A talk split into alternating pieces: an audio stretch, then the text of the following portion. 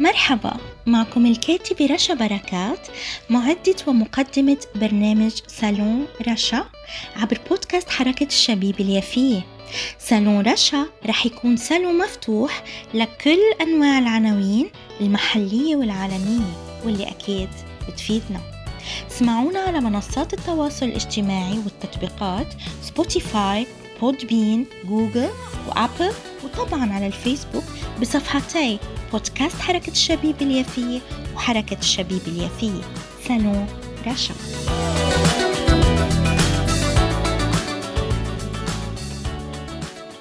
أهلا وسهلا بكم أعزائي متابعي ومحبي كل برامج بودكاست حركة الشبيبة اليافية. أما اليوم في صالوني صالون رشا أحببت أن أعرفكم عن كتاب للسيدة الراحلة الباقية ياسمين زهران بعنوان رام الله التي كانت وهو صادر من دار نشر شركة الأهلية للنشر والتوزيع. أما دار النشر الأهلية للنشر والتوزيع فهي في المملكة الأردنية الهاشمية في عمان وسط البلد بناي رقم 12 وسيدتنا الكريمة الراحلة الباقية ياسمين زهران كتبت في كتابها بعنوان رام الله التي كانت وهو من نوع التاريخ الإهداء إلى رام الله كانت وتكون. كذلك كتبت اسم رام الله. لم يعرف راشد الحداد اسما للخلاء الذي حط به وأصابته رهبة من جمال المكان. فرفع عينيه إلى الجبال وقال رام الله. ورام كلمة آرامية تعني المرتفع ولكنه لم يدرك أنه اتبع سنة الشعوب السامية التي كانت تعبد الآلهة. وتبني لها دورا على المرتفعات. ملاحظات المؤلفة تبدأ من صفحة تسعة. تقول ما هذه الوريقات إلا لوعة وحنين إلى رام الله الفريدة بين بلاد الله التي كانت ديارا لعشيرة غسانية طيلة أربعة قرون خلقت منها رباطا محكما بينهم وبين جبال رام الله ووديانها وشعابها.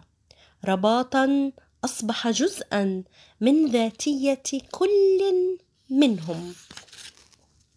حتمت الظروف السياسية والاقتصادية القاسية على معظم العشيرة الهجرة في طلب الرزق والعيش في الشتات ولكن الصلة لم تنقطع بينهم وبين الوطن الأم إذ دأبت فئة منهم على العودة إلى رام الله في ربيع كل عام لإحياء التراث وطقوس وتقاليد الأسلاف. لعل هذه الوريقات تعطي لساكني رام الله الجدد الذين لجأوا إليها بعد النكبتين صورة ولو ضئيلة. عن رام الله التي كانت. وقع اختيار هذه الوريقات على لقطات من العصر العثماني والعصر الحديث تبين حياة المجتمع القبلي ومنها ما هو مغلف بالخيال. من هي الكاتبة؟ إنها السيدة ياسمين زهران.